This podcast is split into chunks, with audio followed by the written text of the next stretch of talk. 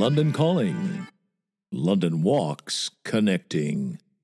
London Walks here with your daily London fix. Story time, history time. Sometimes rummaging around in London history, it's like drawing to an inside straight in a poker game.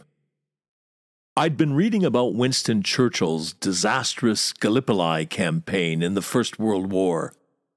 Churchill was the First Lord of the Admiralty. In the first four months of the war, Britain and France suffered a million casualties. The Western Front was a graveyard of trenches, a charnel house of industrialized slaughter. The war was at a stalemate. Churchill asked the Prime Minister, Herbert Asquith, Are there not other alternatives than sending our armies to chew barbed wire in Flanders? Churchill thought he had an alternative a Navy led drive several hundred miles to the east at a place called Gallipoli, and then from there on to Constantinople. Capture Constantinople, and the Turks, the Ottomans, would be out of the war. Germany could be outflanked. Well, that was the idea. Churchill said the price to be paid would no doubt be heavy, but the gains would far outweigh the sacrifice of troops. How easy it is to sacrifice someone else's son. In any event, they never found out whether that fatuous back of an envelope calculation was right. Never found out whether the gains far outweighed the sacrifice. They didn't find out because there were no gains, just sacrifice. 10,000 of those sacrificed boys were Anzacs, Australian and New Zealand soldiers. The great man moved on. Got that one wrong. Mistakes happen. Mustn't let it hold us back. Forget it. Onwards and upwards. Australia and New Zealand have never forgotten, nor has India forgotten. 2,000 of the Gallipoli dead were Indian soldiers.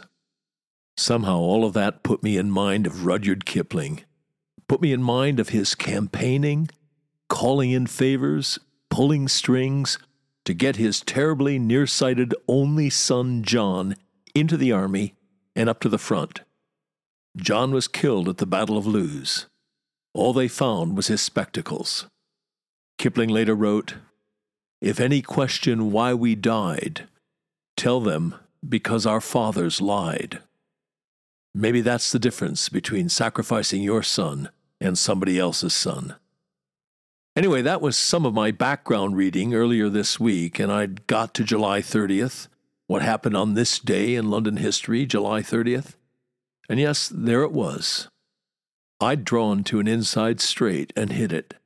4,000 Canadians in Westminster Hall on July 30th, 1936.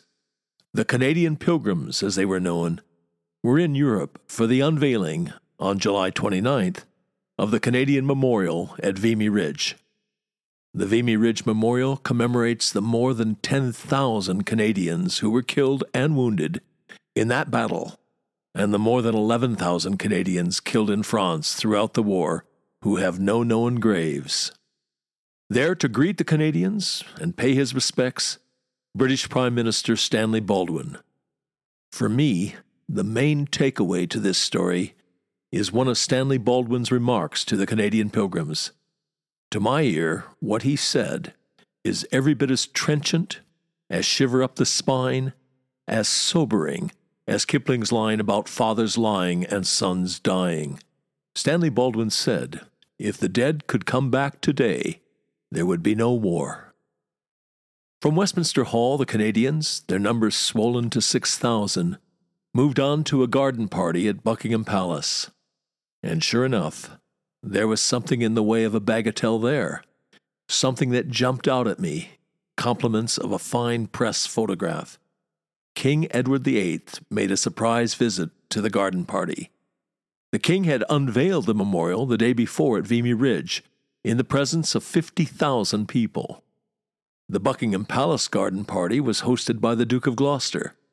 The king had the day off, but he changed his mind. he went out to welcome the 6,000 Canadians to his green acres in SW1. And yes, there was the slightest frisson seeing him there, because he was king for less than a year. Come December 1936, Edward VIII would abdicate.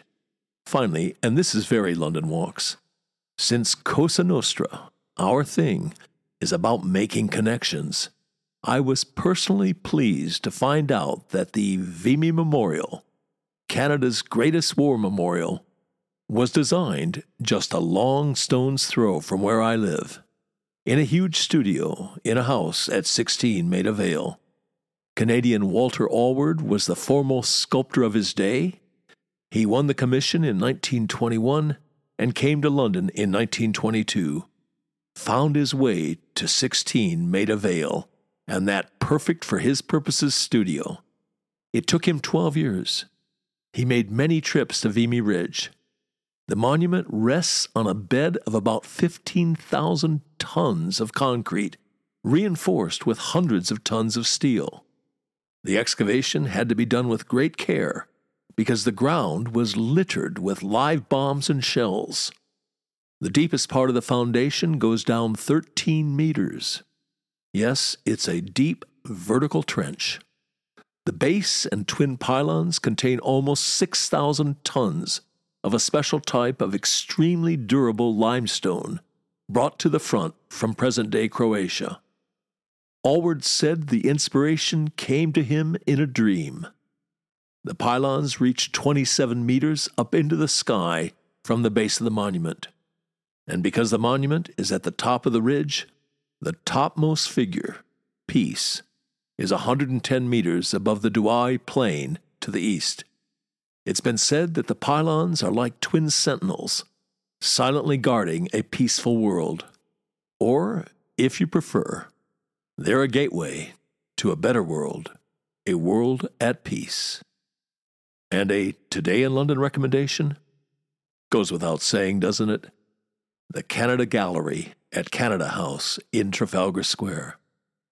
I love what they say about themselves. There's no breastbeating, no cock of the walk strutting, just the dozen coolest words in central London.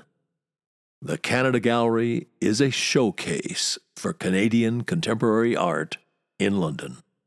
You've been listening to the Today in London History podcast emanating from www.walks.com, home of London Walks, London's signature walking tour company. London's local, time honored, fiercely independent, family owned, just the right size walking tour company. And as long as we're at it, London's multi award winning walking tour company, indeed, London's only award winning walking tour company and here's the secret London Walks is essentially run as a guides cooperative. That is the key to everything. It's the reason we're able to attract and keep the best guides in London. You can get schlubbers to do this for 20 pounds a walk, but you cannot get world class guides, let alone accomplished professionals. It's not rocket science. You get what you pay for. And just as surely, you also get what you don't pay for. Back in 1968, when we got started, we quickly came to a fork in the road.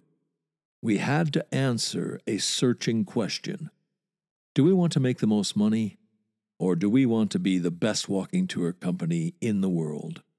You want to make the most money, you go the Schlubbers route. You want to be the best walking tour company in the world, you do whatever you have to do to attract and keep the best guides in London. You want them guiding for you, not for somebody else. Bears repeating the way we're structured, a guides cooperative, is the key to the whole thing. It's the reason for all those awards. It's the reason people who know go with London Walks.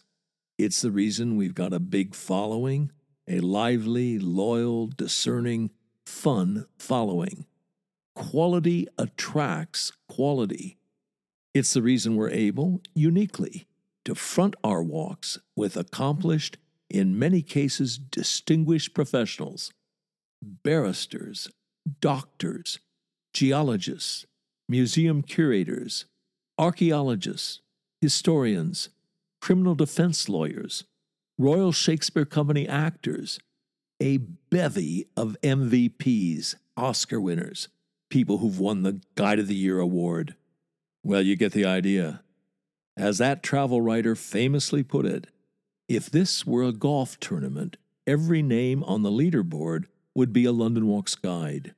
And as we put it, London Walks guides make the new familiar and the familiar new.